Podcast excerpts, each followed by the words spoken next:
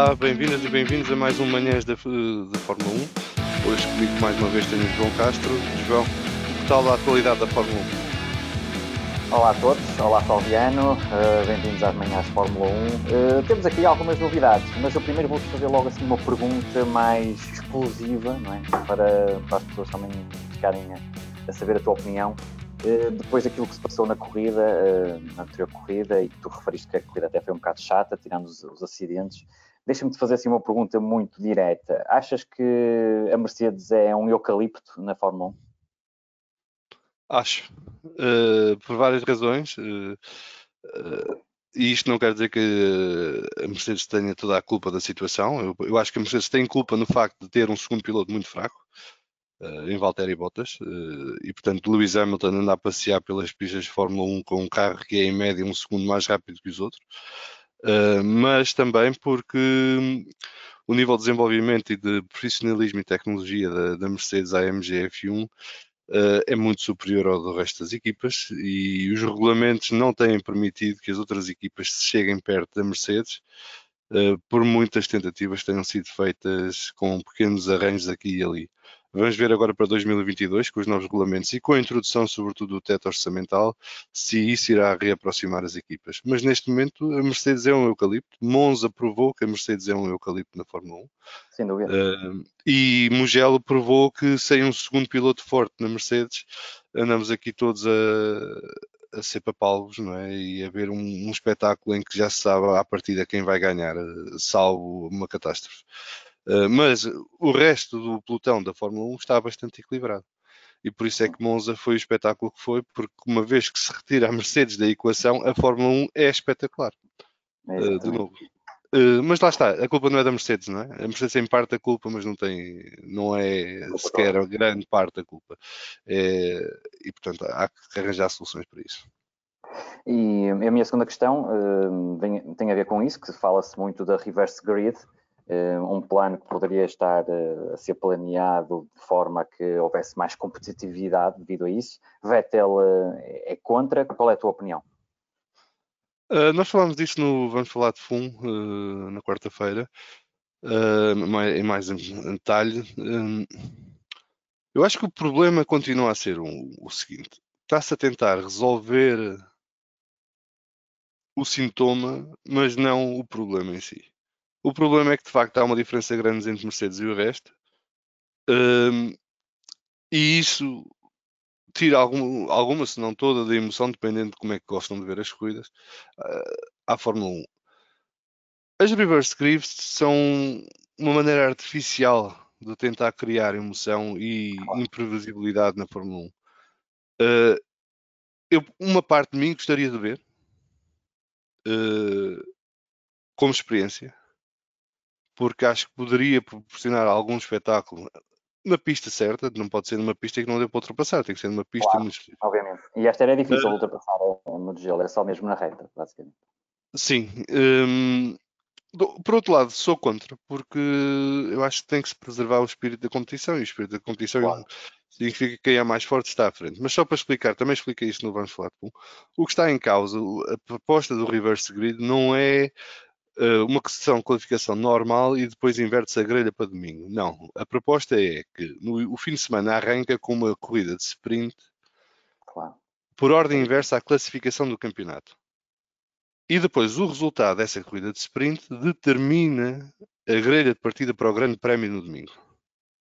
Ok? E portanto, na corrida de sprint, Lewis Hamilton, vamos por exemplo falar de, dessa situação, se partiria em vigésimo, os lugares que conseguisse recuperar no sábado à tarde uh, nessa corrida de sprint, então determinariam em que lugar é que partiria no dia seguinte. Portanto, se ganhasse a corrida de sábado, conseguisse passar toda a gente, sairia em primeiro no domingo, uh, o que só aí matava logo a, claro. a perspectiva de alguma emoção e imprevisibilidade na corrida. Um, se ficasse em décimo segundo, partiria em décimo segundo no, no domingo é essa a proposta. Mas aí vai-se perder também um bocado a espetacularidade que eu acho, e eu gosto, e tu, tu gostas de Fórmula 1, e que nós que até jogamos na brincadeira Fórmula 1, que é a qualificação, não é? Sim, mas eu, eu acho que isto, isto nunca foi proposto no sentido de acontecer em todas as corridas e portanto eu acho que isto é uma, mais uma espécie de um wild card que se lança em, duas, três vezes por ano em pistas muito específicas, tipo Monza, que pode baralhar algumas coisas aqui. Mas isto é como a história dos pontos a dobrar em Abu Dhabi em 2015 ou 2014, já não me lembro. Uh, é artificial e vem resolver o sintoma e não o problema. Não, exatamente. Uh, e portanto continuaríamos a ter o mesmo problema na Fórmula 1, só que pronto, duas ou três vezes por ano havia aqui um fator extremação. Para isso prefiro a chuva artificial do Ecclestone, não é? Pôr uns sprinklers uh, nas pistas e volta e meia a direção de corrida, decide e põe água na pista e muda tudo. Uh, isso, pronto, ao menos isso seria interessante porque trazia algum algum elemento de surpresa às corridas e poderia baralhar o ar. Mas também, mesmo, mesmo aí, seria contra. Mas estou a dizer, se tiver que escolher entre reverse grids e chuva artificial nas corridas, prefiro a chuva artificial nas corridas. Mas é como tu dizes, isso é só um, um, medicamento para passar a febre, mas não para curar a doença, não é?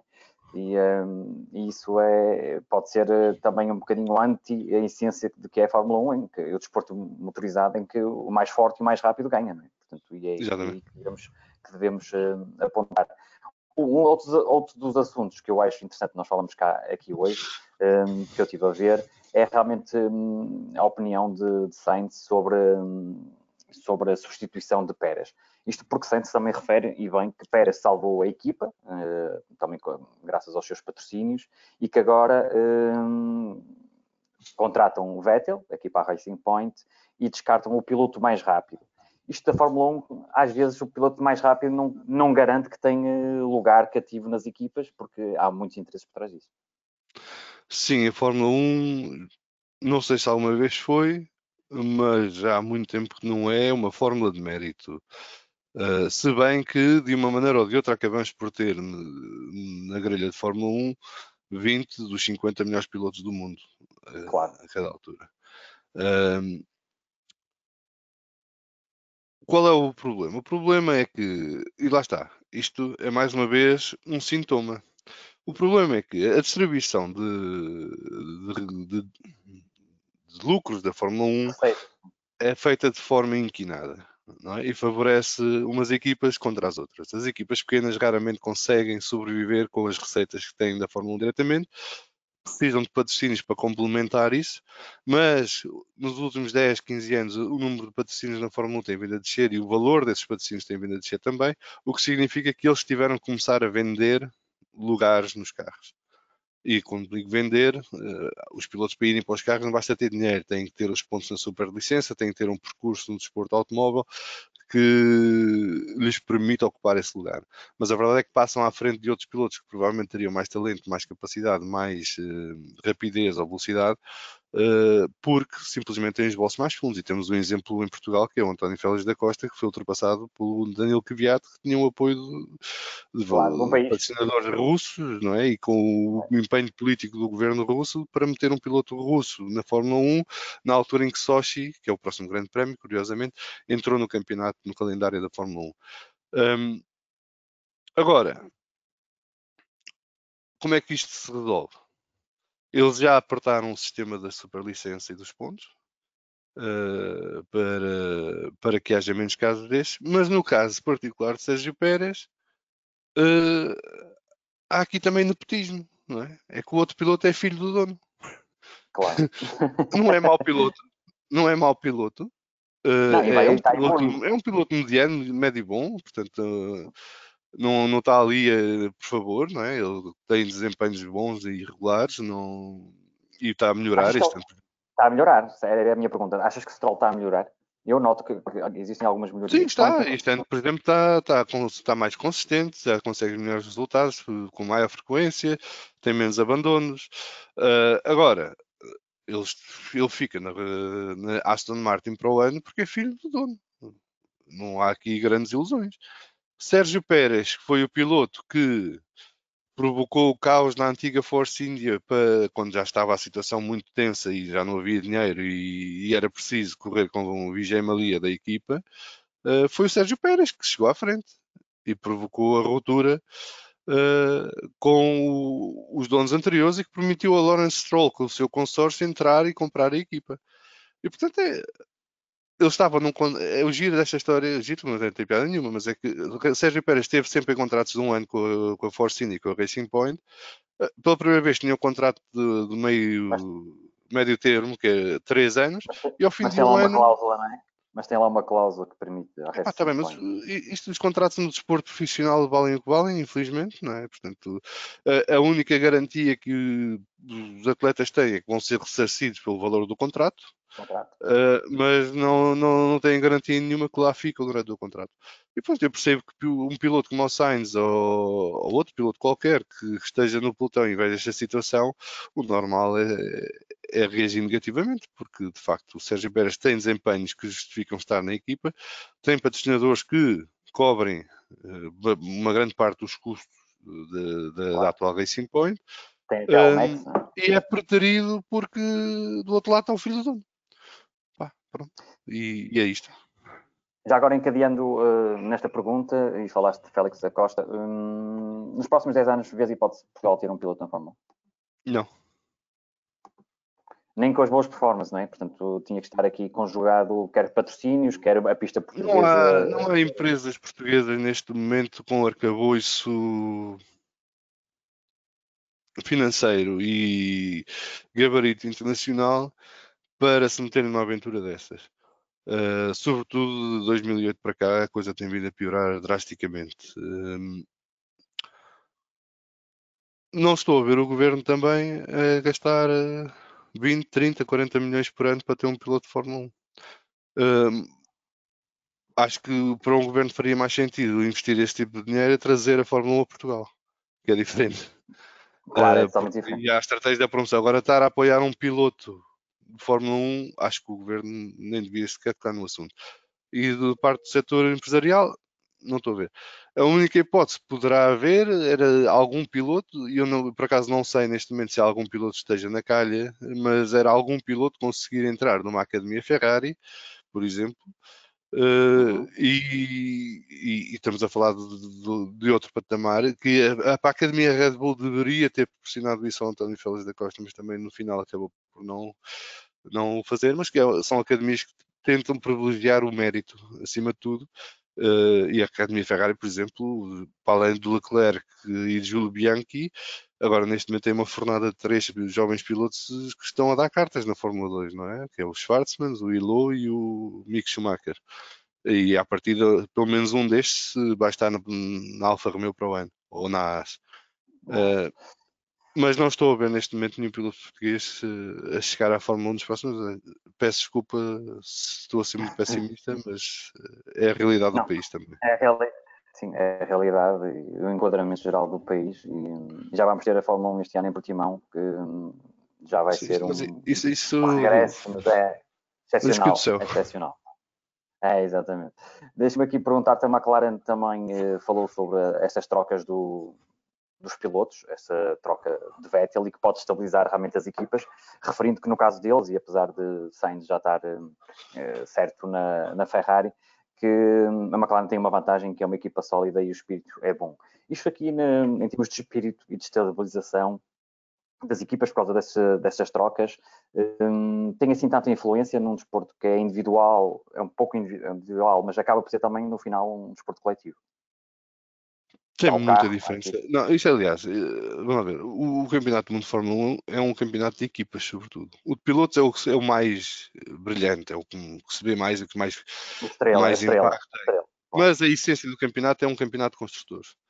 Uh, e as equipas são pagas pelos pontos que fazem enquanto equipa, não pelos pilotos que fazem enquanto, por cada piloto individual, não é? Portanto, claro. é o somatório dos dois pilotos. E, por exemplo, um dos problemas que a Red Bull tem tido nos últimos anos é precisamente não ter um segundo piloto que consistentemente consegue estar perto de Max Verstappen e ganhar um maior número de pontos para, para a Red Bull poder Uh, ter um lugar melhor no Campeonato do Mundo de Construtores. Este ano está a suceder, apesar de tudo, porque a Ferrari ficou muito para trás. Uh, mas nos anos anteriores a Red Bull não conseguia competir com a Ferrari porque a Ferrari tinha dois pilotos que regularmente traziam muitos pontos para a equipa, enquanto a Red Bull tinha algumas dificuldades. Um,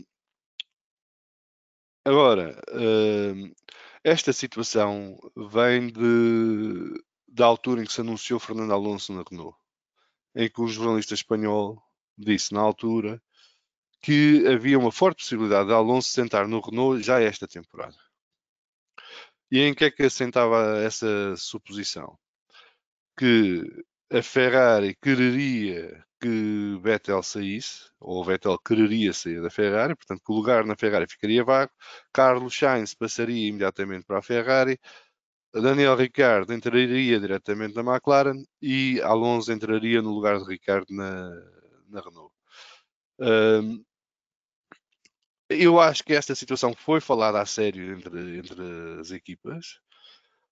Acho que houve um ponto de inflexão de Vettel no seu comportamento com a equipa Ferrari a seguir aos grandes prémios de Silverstone, porque até aí começou a haver ali um clima de rota de colisão entre Vettel e Ferrari, que depois de Silverstone acalmou e se resolveu. A McLaren está numa situação forte no campeonato neste momento, porque está em terceiro lugar no, no Campeonato do Mundo de Construtores e não quer fazer favores uh, à Ferrari. Claro, claro. assim. Um, e portanto, isso agora deixa de fazer sentido. O que eu acho que é interessante é que na altura em que o jornalista espanhol falou nisto, caiu-lhe tudo em cima, ai meu Deus, ai meu Deus, ai meu Deus. Mas agora a Andrea Seidel vem comentar isto como se tivesse sido uma realidade possível. É? E portanto não era assim tão descabido quanto isto. Eh, e eu continuo a dizer, e digo muitas vezes isto no Vamos Falar de Fundo, estamos em 2020. E este ano vale tudo.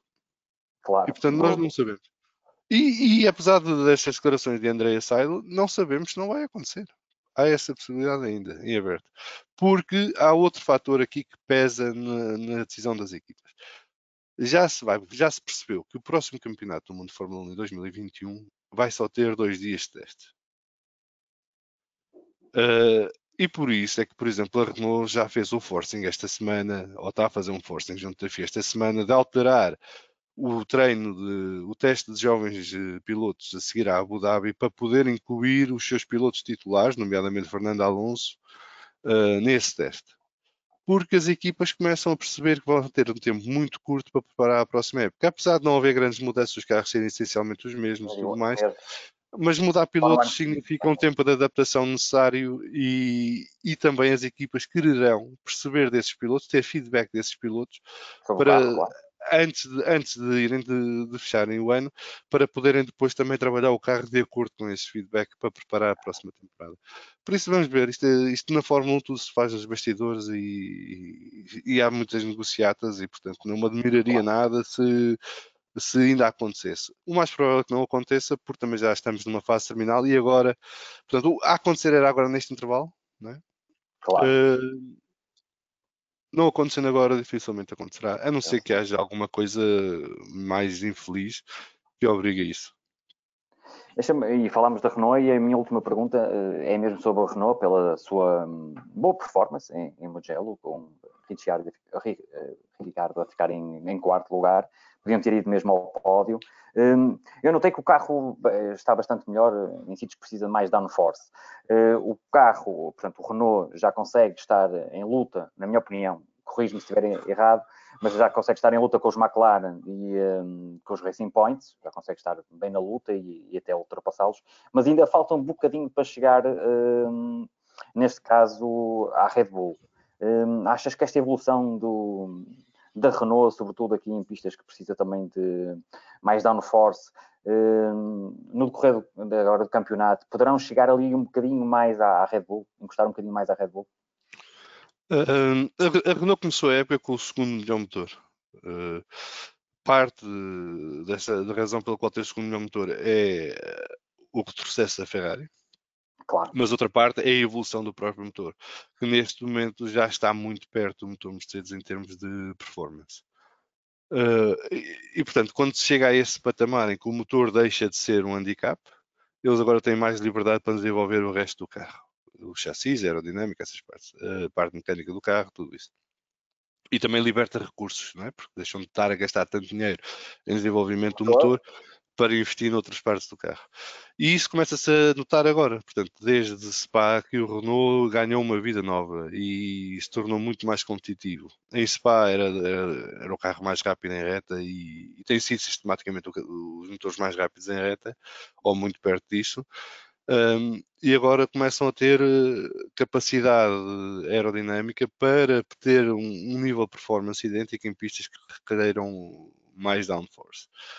Uh, pelo que eu percebo também, tem neste momento um trabalho de simulador muito bom e o próprio Fernando Alonso já está envolvido nisso. O que quer dizer que o carro vai começar a ser desenvolvido muito mais rapidamente daqui até final do ano e lá está, tendo em conta que o próximo ano os testes serão reduzidos, eles vão aproveitar todas essas corridas até o final da época e todas as equipes vão fazer o mesmo para testar novas partes, desenvolver uh, partes novas para o carro, tudo isso. Portanto, não me admiro nada que o Renault até o final do ano faça um pódio, porque já podia ter feito duas vezes, é em Spa e em Mugello. Em Mugello faltam muito pouco para bater algo.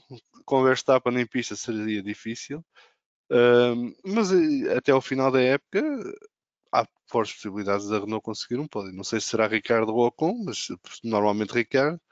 Uh, mas o carro começa a ganhar vida. Agora, ainda acho que estão um bocadinho atrás da McLaren, apesar de tudo.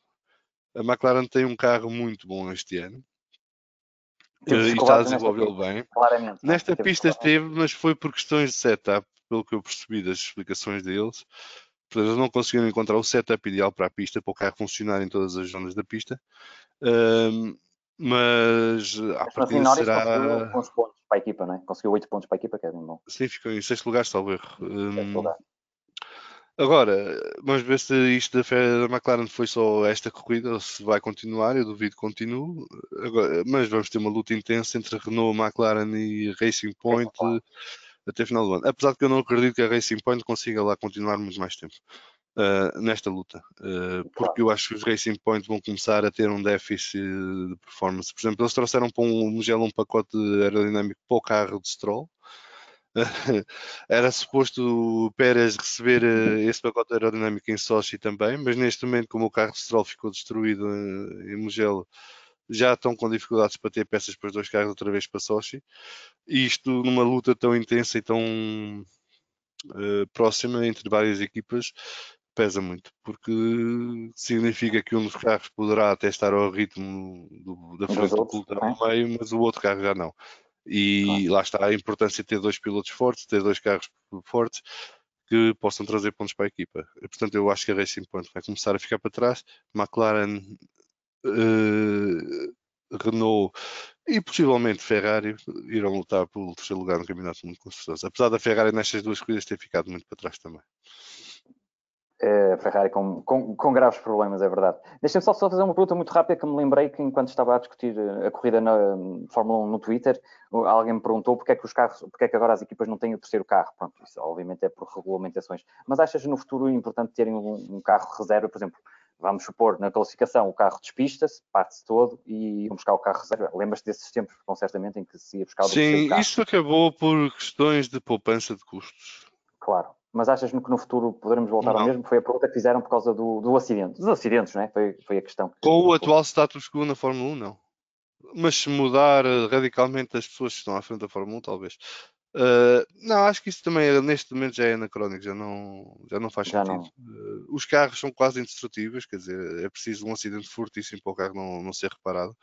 Claro. Uh, Até porque as peças, as asas conseguem-se mudar rapidamente. E, por exemplo, temos o exemplo do, do Verstappen Uh, qual foi o grande prémio? Foi na Hungria, não foi? Que ele bateu na volta de formação da grelha, sim. aquelas voltas do warm-up antes de, do arranque ah, do grande pneus, uh, bateu, partiu a suspensão e eles conseguiram arranjar o carro na grelha de partida e, e foi para a pista e ainda ficou em segundo lugar, salvo erro, nessa corrida. Uh, portanto, os carros neste momento também são muito mais robustos do que eram antigamente. Os motores duram muito mais tempo. É muito raro termos um abandono por falha mecânica ao, ao, motor.